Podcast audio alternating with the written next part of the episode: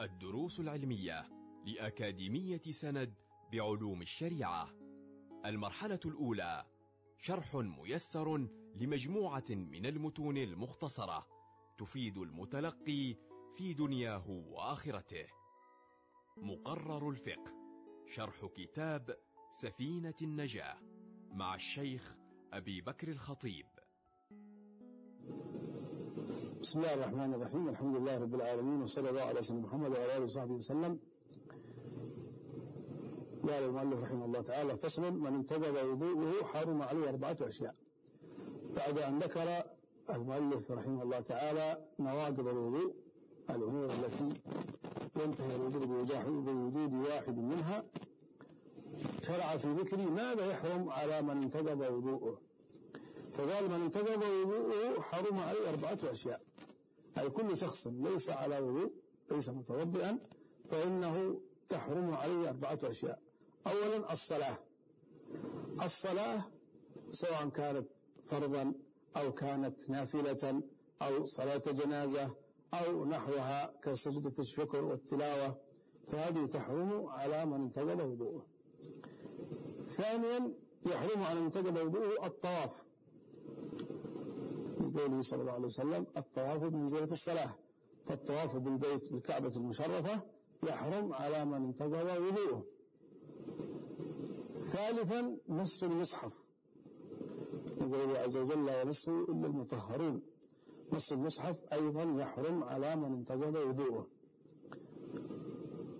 وسواء كان المصحف بنفسه أو كان ما يلامسه من جلده وما يتعلق به. مس المصحف وحمله. وحمله والحمل أبلغ. إذا كان المس يحرم فالحمل قالوا أبلغ. فلذلك يحرم على غير المتوضي مس المصحف وحمله. هذه الأربعة الأمور التي تحرم على من انتقض وضوءه الصلاة والطواف ومس المصحف وحمله. ويحرم على الجنوب ستة أشياء. ثم ذكر ماذا يحرم على الجنوب؟ والجنوب مأخوذ من الجنابة وهي لغة البعد.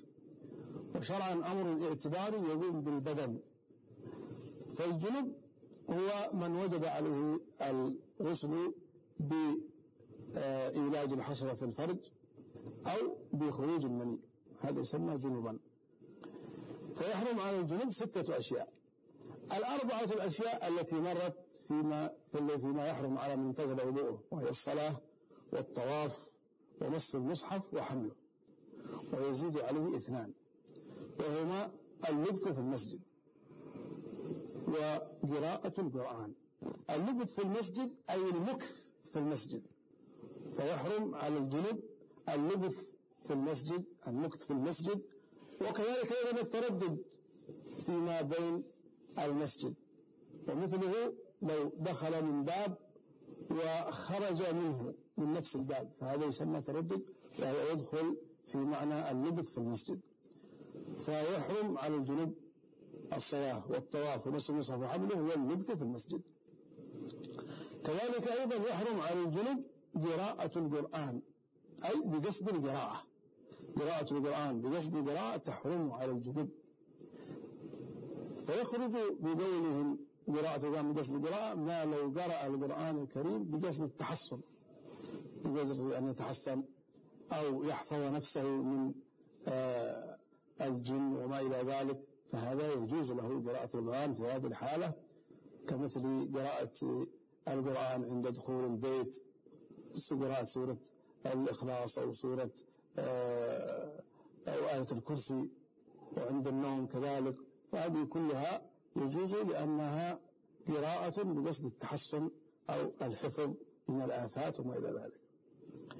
فإذا هذه الستة الأشياء التي تحرم على الجنوب الصلاة والطواف ونص المصحف وحمله واللبث في المسجد وقراءة القرآن بقصد القراءة. قراءة القرآن بقصد القراءة. قال المؤلف رحمه الله تعالى ويحرم بالحيض عشرة أشياء. إذا يحرم على من انتظر وضوءه أربع أشياء ويحرم على الجنوب ستة أشياء ويحرم بالحيض عشرة أشياء.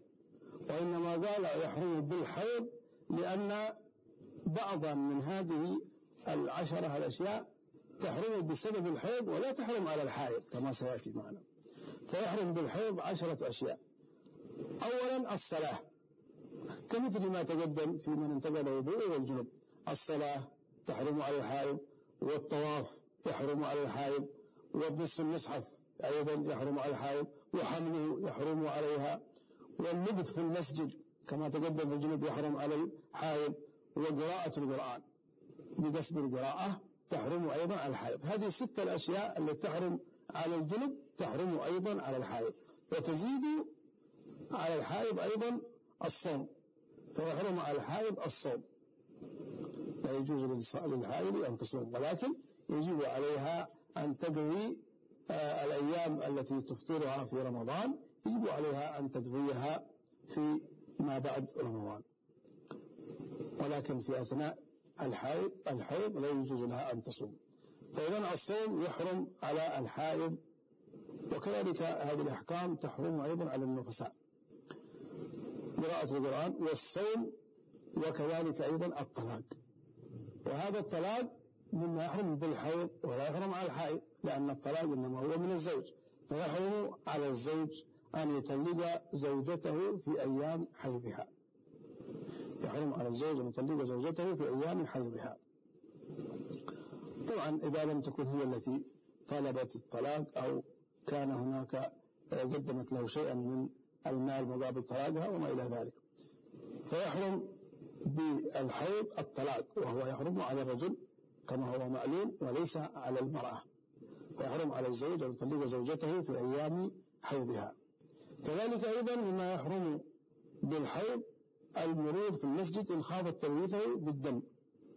يحرم على الحائض ليس فقط اللبث في المسجد اللبث في المسجد يحرم عليها ولكن يزيد على الحائض يحرم, يحرم وحرمة المرور في المسجد. المرور والعبور في المسجد إن خافت تلويثه إن خافت أن تلوث المسجد بالدم فيحرم عليها في هذه الحالة المرور وليس فقط اللبث بل المرور نفسه يحرم على الحائض إن خافت أن تلوث المسجد بالدم أما إذا أمنت فلا يحرم عليها. ومثلها كل صاحب نجاسة كل ذي نجاسة في بدنه خاف أن يلوث المسجد فيحرم عليه المرور احتراما لبيت الله سبحانه وتعالى وصوما له عن النجاسات. هذا أيضا ما يحرم بالحيض.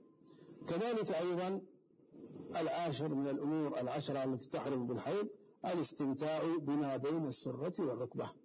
وهذا أيضا يحرم على الرجل. فيحرم عليه الاستمتاع بالحائض فيما بين السرة والركبة. والمقصود بالاستمتاع النظر واللمس بلا حائل بشهوة. الاستمتاع أي النظر واللمس بلا حائل بشهوة. هذا هو الذي يحرم على الرجل الاستمتاع بما بين سرة المرأة وركبتها. هذه الأمور العشرة التي تحرم بالحيض. وكلها متوقفة. حل متوقف حلها على الإغتسال.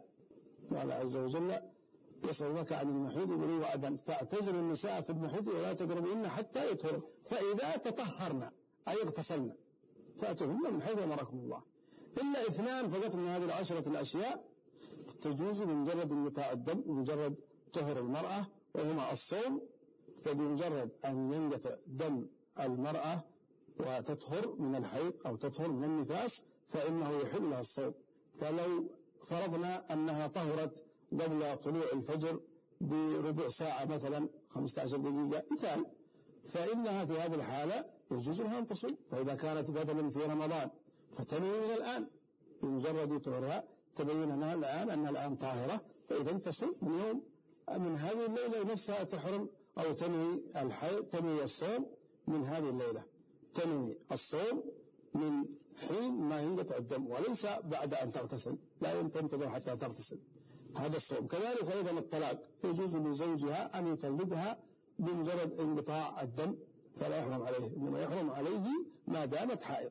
فإذا طهرت يجوز لها وإن لم تغتسل بعد ولم تتطهر.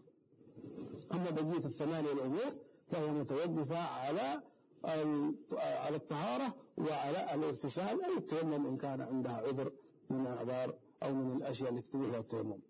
فهذه العشرة الأمور التي تحرم بالحيض. فإذن في هذا الفصل جمع الشيخ رحمه الله تعالى بين ماذا يحرم على من تجد وضوءه أربع أشياء الصلاة والطواف مثل المصحف وحمله وماذا يحرم على الجنوب ستة أشياء الأربعة الأولى يضاف إليها اللبث في المسجد وإقراءة القراءة من قصد القراءة ويحرم بالحيض عشرة أشياء الستة التي تقدمت ويضاف إليها آه، الصوم والطلاق والمرور في المسجد وإن خاف تلويثه والاستمتاع بما بين السرة والركبة. هذه الأمور التي أشار إليها الشيخ رحمه الله تعالى. آه، نسأل الله سبحانه وتعالى أن يجعلنا من الذين يستمعون القول فيتبعون أحسنه. وصلى الله على سيدنا محمد وعلى آله وصحبه وسلم. والحمد لله رب العالمين. كنتم مع الدروس العلمية لأكاديمية سند بعلوم الشريعة. يمكنكم متابعة جميع الدروس عبر موقع الأكاديمية وتطبيقاتها الإلكترونية. سند. علم سلوك دعوة.